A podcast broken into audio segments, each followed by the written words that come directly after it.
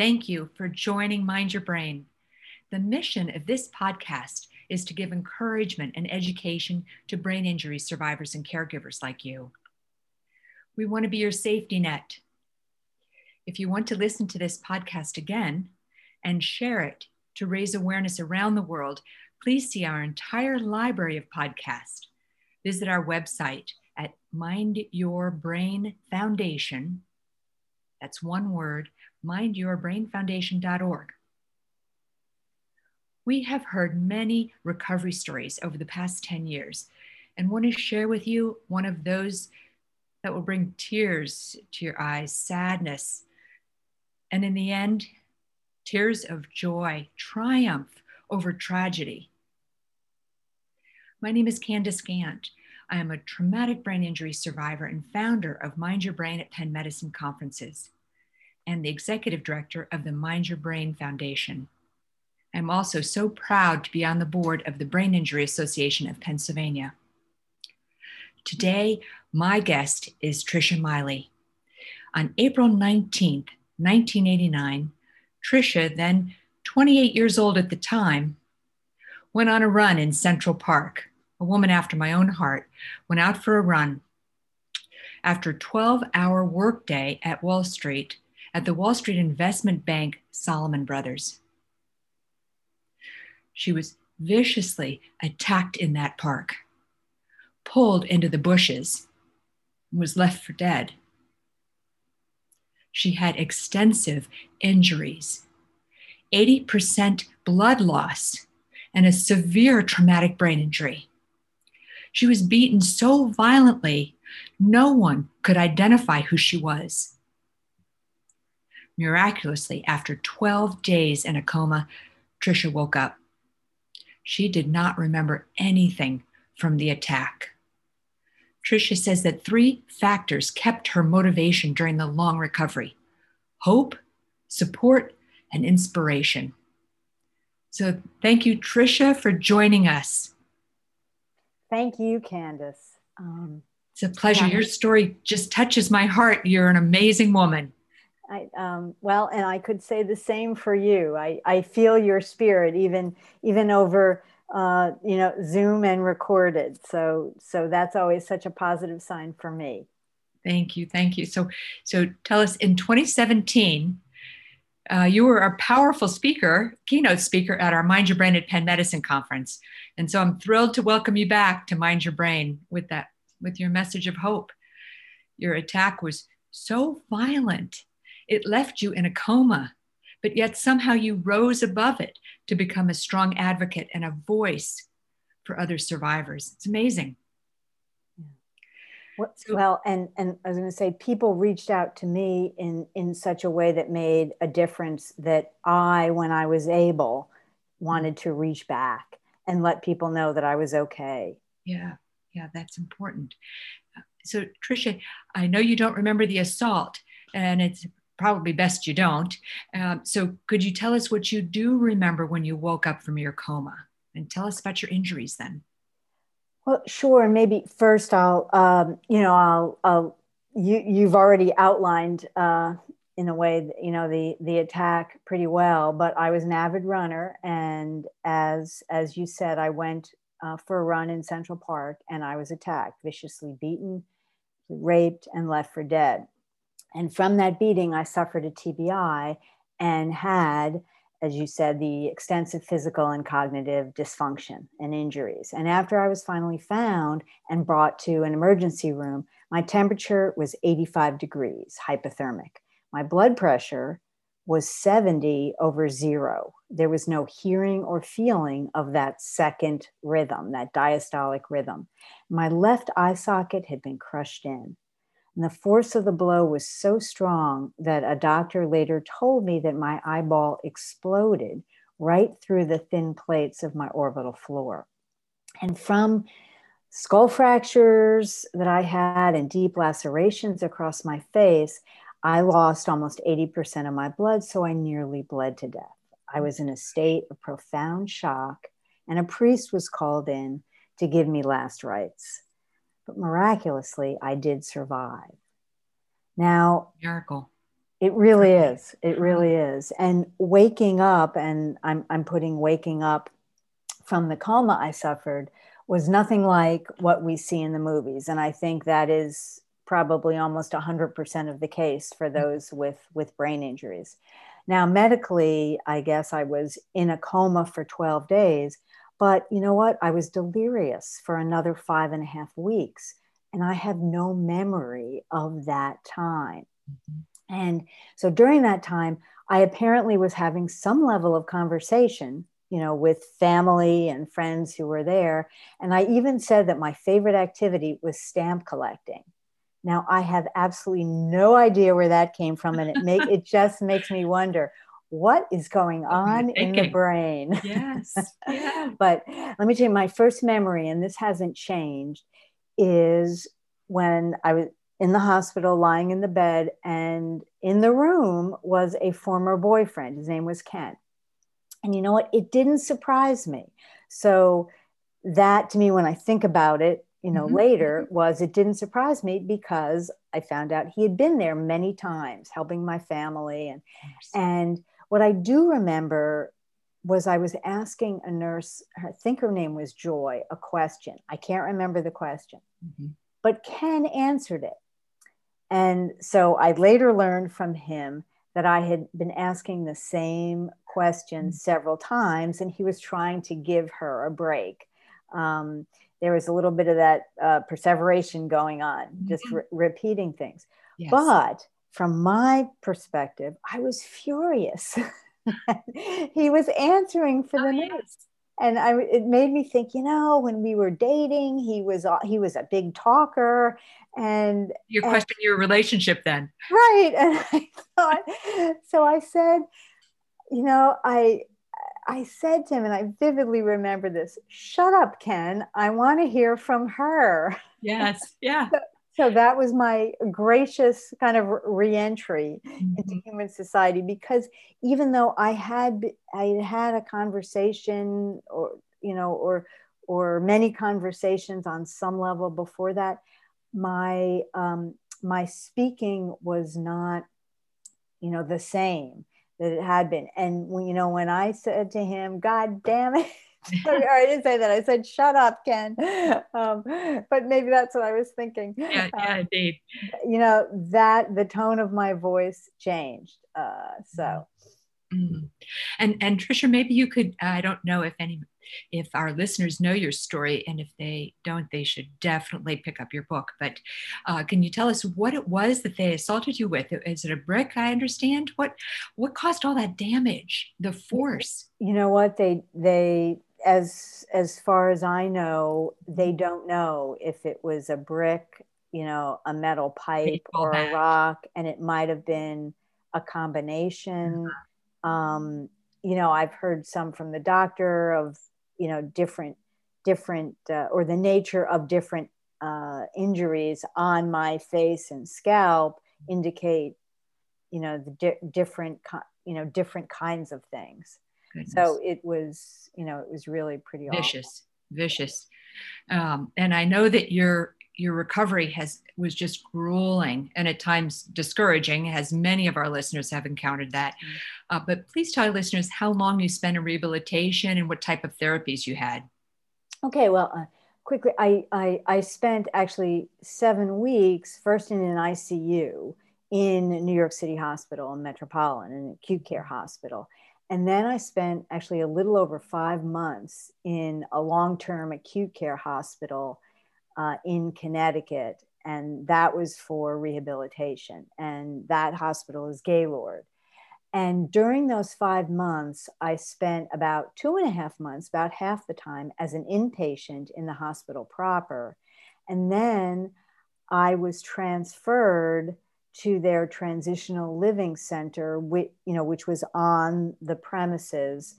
Uh, as a, and there I was an outpatient. Mm-hmm. And it was just like a home with bedrooms, you know, for the patients and a large living room and dining room and kitchen that uh, you know we all shared and we used to regain skills necessary for independent living like cooking and cleaning and taking care of ourselves without the constant supervision of the hospital. Mm-hmm. And I was, um, you know, so glad my family was so glad that this facility existed because my my parents lived in Pittsburgh, my brothers were in other cities in in the country.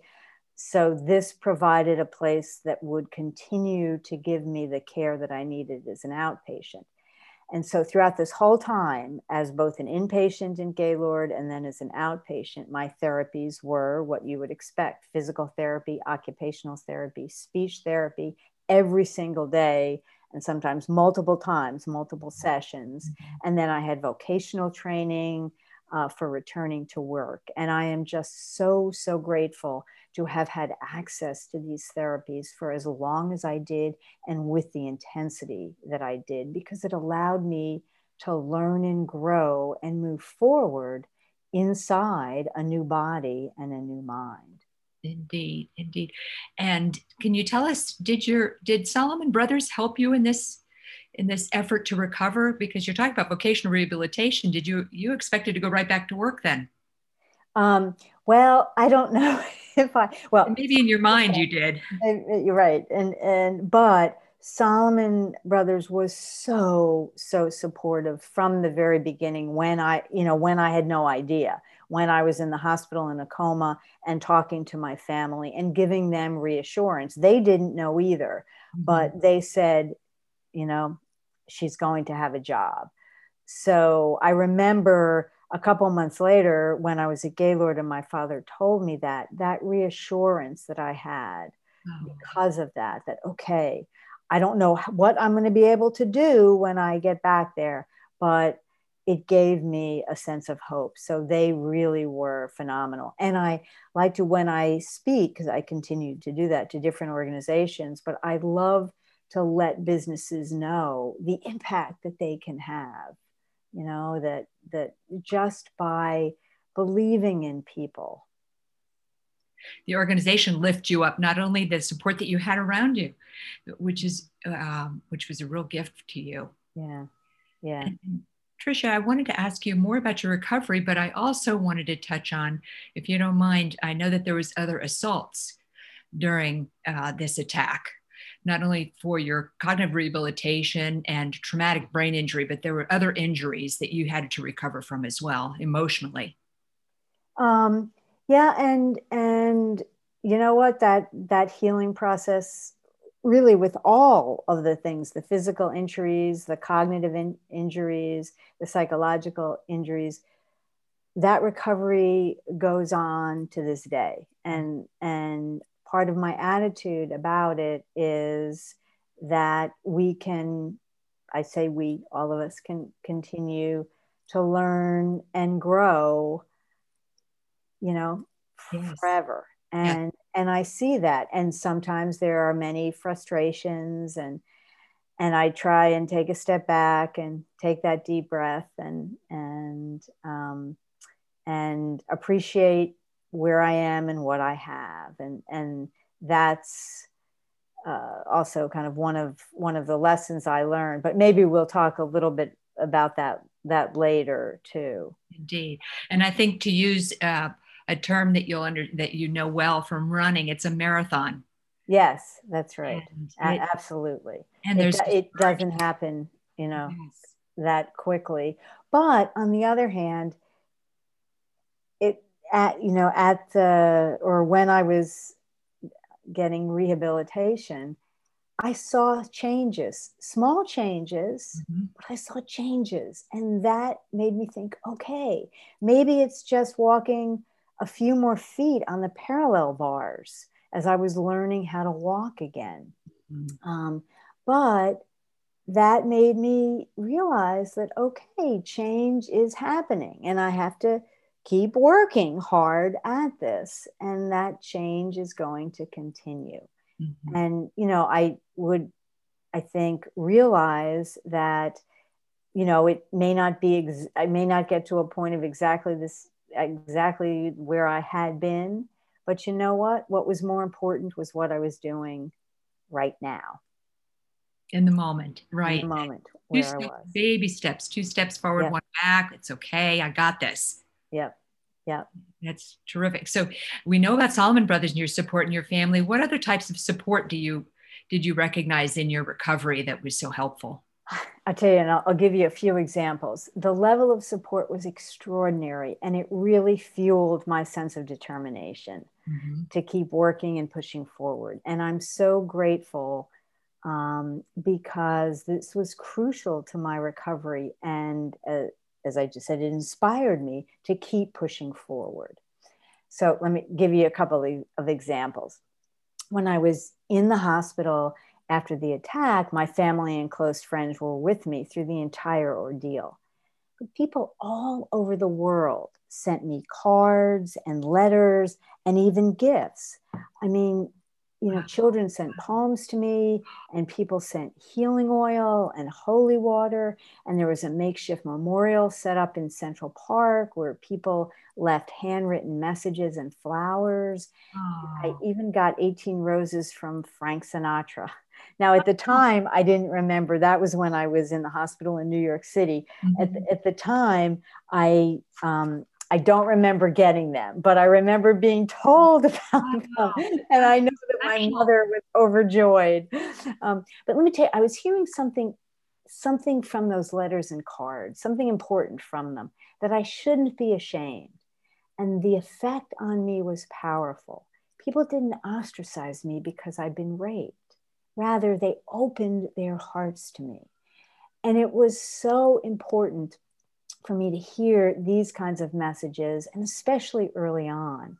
An incredible example of this is something I didn't even know about until years after the attack mm-hmm. when I received an email just completely out of the blue. And it's so powerful. I'm just gonna, going to read it. To oh, please, please do. It says, I was the charge nurse of the emergency room at Metropolitan Hospital the night of your attack. I was one of the first to hold your hand and to tell you that you were safe and going to live.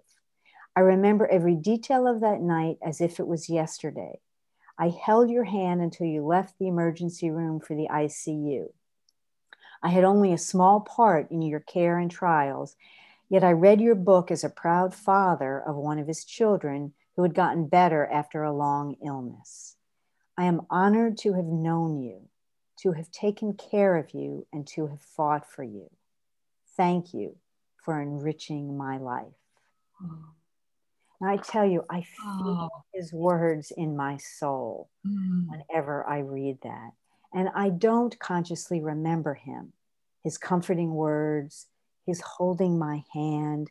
But I know, I just know that on some level, his support had a powerful effect on my unconscious body clinging to that thin thread of life that remained. That's that's a, what a beautiful story and a beautiful letter. That yeah. that is. And, and let me. I'm just going to tell you one one other one, and it was that um, it, it came months after the attack. A man ran the New York City Marathon in New York City mm-hmm. in, in my honor in November of 1989 and he hadn't run the race for several years because of an injury, mm-hmm. but he decided to do it for me. And of course, I found this out later. But the day after the marathon, and the New York City Marathon is always run on the first Sunday in November. So on that Monday, he Federal Expressed the medal he, he received crossing the finish line up to me at Gaylord Hospital. Oh. And that he would give away his medal and all that it represented meant the world to me. And I just keep that medal so close to my heart. Oh, and it, and it must made you work harder knowing you just had the support and cheerleading behind you that they they expected you to they wanted you they were willing you to recover Oh, absolutely, Candace. All of these messages of support, while I was both conscious and unconscious, were confirmation that I wasn't alone, mm-hmm. that I had done nothing wrong, and that I wasn't to blame. These messages gave me hope. And what I've seen in my own recovery and in others is that mm-hmm. with hope, possibility emerges no matter how dire the circumstances. Yeah. And so. you, you may not have uh, have a whole city rallying for you, but I know that there's listeners that they have a small army at home yeah. in their own neighborhoods, in their own uh, uh, that will lift them up and give them the opportunity and and to hold their hand and to rely on that that yeah. support Absolutely. And I realized how fortunate I was because, in some ways, I had the whole world, you know, by my side. But exactly what you're saying people have their own armies and how valuable, how mm-hmm. valuable that is. So I always encourage people, you know, give that support however you you know however you feel is you know, in whatever way what you think is right and don't worry about oh should i do this or that do whatever you feel is right. Yeah. Yeah. Reach yeah. out to people. Be generous yeah. with your words and your love and support. Yeah. yeah. That's that's a good message for caregivers. Don't weary in well doing. That it counts. It really does. Yep, it really does.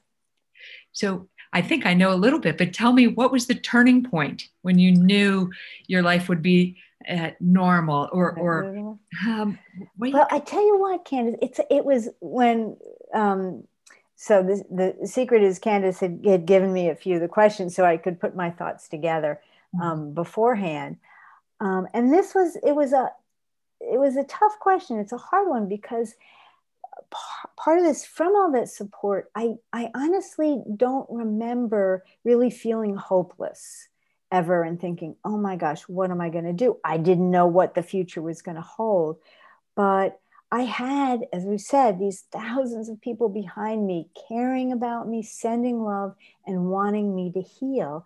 Mm-hmm. And as I had mentioned, I kept seeing small improvements, you know, and and that really did lift me. But I would I'll say, and I also knew that I had a tremendous amount of work to do Mm-hmm. Uh, so that was important. But a really pivotal moment was when I went running again for the first time after the attack oh. when I was at Gaylord. Oh. It was incredibly impactful. And I was taking something back that had been taken away. So let me tell you quickly about it. Nice. The head of the physical therapy department um, at, at Gaylord, his name was Nelson Carvalho. I'll remember him so well. He kind of casually asked me uh, if I might be interested in joining a group of people that met on Saturday mornings to run. And, and I remember thinking to myself, are you crazy? Yeah. I can barely walk. This was just a couple of weeks mm-hmm. after I wasn't using a wheelchair anymore to get around. And I thought, can I do this? Do I want to do it? But you know what? I trusted Nelson and I thought, if he's there, then maybe I'll do it. So I joined them on one, it was a hot, humid day in August of 1989. And there were four or five others of us. There was a man on crutches and a couple people uh, were in wheelchairs, and there was a young a young person who had spina bifida. And I remember thinking, you know what? If they can do this with their challenges, then mm-hmm. so can I. And um, it turns out there there is an organization called the Achilles Track Club that had a chapter at Gaylord that encourages people with all kinds of challenges to use running mm-hmm. as a mm-hmm. way to kind of get some skills back. So, you know, I I uh, I thought, all right, I'll I'll do this. do this. I'm I'll up for it. it. And and um, and so Nelson was right by my side, and honestly, I was barely walking, but I tell you, it just felt so good. Mm. I I felt proud of what I could do, and as I said, I was taking something back that had been taken away. So my goal had been to finish that loop. And even though it wasn't a pretty sight, you know, I did it and it gave me a sense that I'd be okay. That I love that's a great story. Oh, and of course, uh, we we both have a love of running, and so that speaks to my heart as well because that's that's the first, like you, that's the first experience I had with that pure joy of doing something that was so familiar to me and brought me so much um, confidence in in that I was I was progressing. I was making progress. Look, right. and I'm, look at me. I'm running That's 50 right. yards. Look at me go. And yeah. um, and uh, the great thing about it uh, is that you know when you are running or I'll say exercising, not, but when you're exercising, your blood flow mm-hmm. is, you know, I'm going to say that that much stronger through your brain too. You're getting oxygen in your brain, and that is important. That's, you know, that's a medical aspect that is so important for those with brain injuries. Get that oxygen in the brain, yeah. you know, to help with with the improvement and with your cognitive function. Mm-hmm. And um, so, you know, I I continue, you know, to run today, and I, I I do keep getting slower and slower. But you know what? I'm going to do it, uh, or I'm or I'm going to walk. I do a lot of walking too, just to keep that blood flow going through my brain. Oh, and to be outside, even if you do a little shuffle, just to get some sunshine the, those uh, those folks in, in rehab are artists because yeah. they know how much to push you and not to push you too much because that risks discouraging you so you know you you see the small changes and that builds your confidence to mm-hmm. keep pushing so true so trisha tell us what lessons did you learn that you could share with everyone Wow. Okay. Um, Another big question. Yes, it is a big question. And um, so I I often think about three lessons that I learned, and one is the importance of support, which which basically I um, you know just shared with you, and how crucial uh, that support is in all you know all different kinds of ways. And that message, those messages of support, bolstered my rehab. And second lesson is to be proud of what you can do rather than focus on what you can't. And i just before alluded to that of you know maybe some of the different exercises or you know cognitive exercises physical exercises it's like oh shoot you know mm. this is harder than i thought. But by focusing on what you can do you build confidence. And as i said that allowed me to keep pushing and feeling proud of what I could do was a powerful motivator. And what, you know, that's what happened with the running example too. So, you know, I kind of walked maybe a little bit of running for that first quarter mile loop. Um, and then, then, you know, the next time I was out, maybe I, I did it again and I didn't have to walk quite as much. I, I, I could run a few more steps. I say run, jog. Yeah. Um, uh, and, you know, to this day, improvements do continue. Uh, except with the running. Now I'm getting a little slower because you know, oh darn it, that age thing is yes, creeping on is happening. But you know what? There's still there's still a lot of improvement. Mm-hmm. And um, the third lesson to me is the power of the present moment that paying attention matters and that all we can affect is the present. And by working in the present moment, we can ask ourselves, what can I do right now mm-hmm. to make this situation better? And just by asking that question, we regain control, we take responsibility. And I think this can change a feeling of helplessness into hope, really. And let me give you an example of this. Uh, so, one of the things that had happened to me was that I lost c- control of the use of my hands.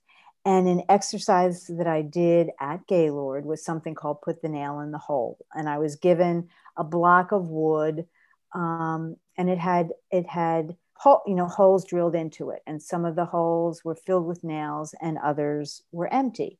And my task with my occupational therapist mm. standing right by my side was to was to take a pair of tweezers. Oh my goodness. transfer as many nails as I could to the holes filled with nails. Take the twe- uh, take the nail and put it in the empty uh, in the empty hole. and as I said, I did that exercise over and over again. And I worked on it with such intensity that my mom once commented when she was watching um, that she couldn't believe that I did it with such concentration and patience. She told me that it would have driven her absolutely crazy. But let me tell you, at that moment, that's what I focused on, what I could affect, the task that was right in front of me. I wasn't getting caught up in what had happened, a past I couldn't change. Resentment about the attack didn't grab hold of me and block my healing. So I didn't wallow in what ifs or if onlys. And honestly, amazingly, I wasn't preoccupied with a fear about the future. I looked at the reality that was mine, and that was not good. Mm-hmm. But I worked as hard as I could to make that reality as good as it could be. If I wanted to regain the use of my hands, wallowing in the past or worrying about the future was not going to work. Focusing in the present, working in the present was, was the best place to put my energy to make change happen. Mm-hmm. And I tell you what, Candace, I still remember the day showing the results all of those exercises. My vanity returned and I wanted to put mascara on. and you know what? I was able to do it without getting the mascara all over my eyelids. so that was a real sense of accomplishment. That was your goal. Yes. Goal achieved and I think, and we often talk about focusing on our abilities. What, right. what can we? I think that's exactly. What can we do? What, what can, can, we do? do? And so, kind of in, in uh, summary of those lessons of support and be proud of what you can do and focus on the present moment, mm-hmm. when those feelings of uncertainty or, or feeling overwhelmed because of the brain injury arise, I know that I need to take that deep breath, mm-hmm. realize the support that's around me, feel proud of what I can do, and focus on the present moment. Mm-hmm. I, that's beautiful. You're a wise woman, amazing and wise. well, the thing is, it's when I'm in the middle of those moments, so it's hard. Yes, it's yeah, but it's just so reflect. You are you absorbed those lessons and I'm thrilled that you can share them with all of us. So, Trisha, tell us what you're doing now. Well, years later. Yeah, I, I tell you, I, I, I'm involved in several things. One is I, I continue to speak to all different kinds of organizations around the country and sometimes internationally, letting letting people know that when we face challenges, because we do, we can do so much more than we ever thought possible and um, I, in in part with the speaking, I'll, I'll just um, say this: that all started as a result of of of writing the book and the book coming out, which was way back. It's a long time ago, hard to believe, in 2003. But it, the name of the book is I'm the Central Park Jogger, a story of hope and possibility. Mm-hmm. And and um, I've been told by many people who continue to read it that it does give them a sense of hope because I talk about, you know, my injury and and the recovery process and and everything that I went through and what it, you know what it's been like to live with a brain injury and um, real life so stories it, that it, people need yeah. to hear. Right, because it it gives all you know all of us all of us hope, which is which is why I'm, I'm going to say these podcasts are so so valuable for everyone to be listening to. So thank you. I'm bowing to you. I'm, you, you can't see it. You. Um, appreciate but, you put your hand out and lift everybody up with you. Well, well, thank you for what you do, because that's absolutely what it does. Um, but I also work with the organization Achilles International mm. now, and I was the founding chair. And that organization transforms lives of people, you know, who have all different kinds of challenges, not only brain injuries. And, and it, it these transformations happen through athletic programs and social interaction. And I'm just going to tell you briefly um, that there is actually a chapter in Philadelphia, and they meet every Saturday morning at the Cigna building on Walnut Street. And um, uh, and there's there's a website called phillyachilles.com and that's p-h-i-l-l-y a-c-h-i-l-l-e-s dot com. And that's where you can find out more about it. And i tell you what i've seen in myself and in others the confidence gained in reaching a physical goal can be transferred to accomplishments in other aspects of rehabilitation and in life and be that at home, at work, in school, or in relationships. And it's fun getting together with other people. And I know I, you know, I loved exercise before, but I tell you, it is just fun being with everybody. And I've been involved in research that shows that exercise is a powerful motivator, a self esteem booster for people with brain injury. Um, As an athlete as well, I believe that wholeheartedly. Yep absolutely. And I also work with a number of organizations that support survivors of sexual assault. So that's that's kind of what I'm doing now. All good work, all necessary, all needed, and I think our audience can tell just from this uh, 30 minute, 45 minute conversation what a powerful advocate you are for this community, and we're so thankful uh, that you have chosen to take this path and do and, and make a difference in other people's lives that have suffered and maybe some not not as severe or significant but well certainly not as severe but significant even with concussions that have huge mountains to climb that we can lift them up and help them with a positive message but i tell you candace i i honestly don't think there's a hierarchy of suffering mm-hmm. because when you're in the middle of it it is bad. It's and true. I always, when people say, "Oh, well, what happened to me is nothing like what happened to you," no, don't know. Mm-hmm. You know, we, it's all bad. That's, that's just a, a, strong feeling I have that that one is not easier or harder than another. It's um, when Suffering. you're in the middle of it, you've got to you've got to fight and work hard, and uh, and just remember, feel, feel, feel people that are hopefully around you lifting you up or or hear these messages that you can do so much more than you think. Yeah. We and you will you. do so much more than you think. Yeah. We know it. Patricia thank you from the bottom of my heart for taking time to retell the, this horrific story. I i'm so sorry you had to endure all that pain but i must tell you you're a beacon of light for other brain injury survivors well, thank you. You know what? We're all we're all beacons of light and and we're going to light the way for each other. Thank you. Indeed. And thank you to our listeners.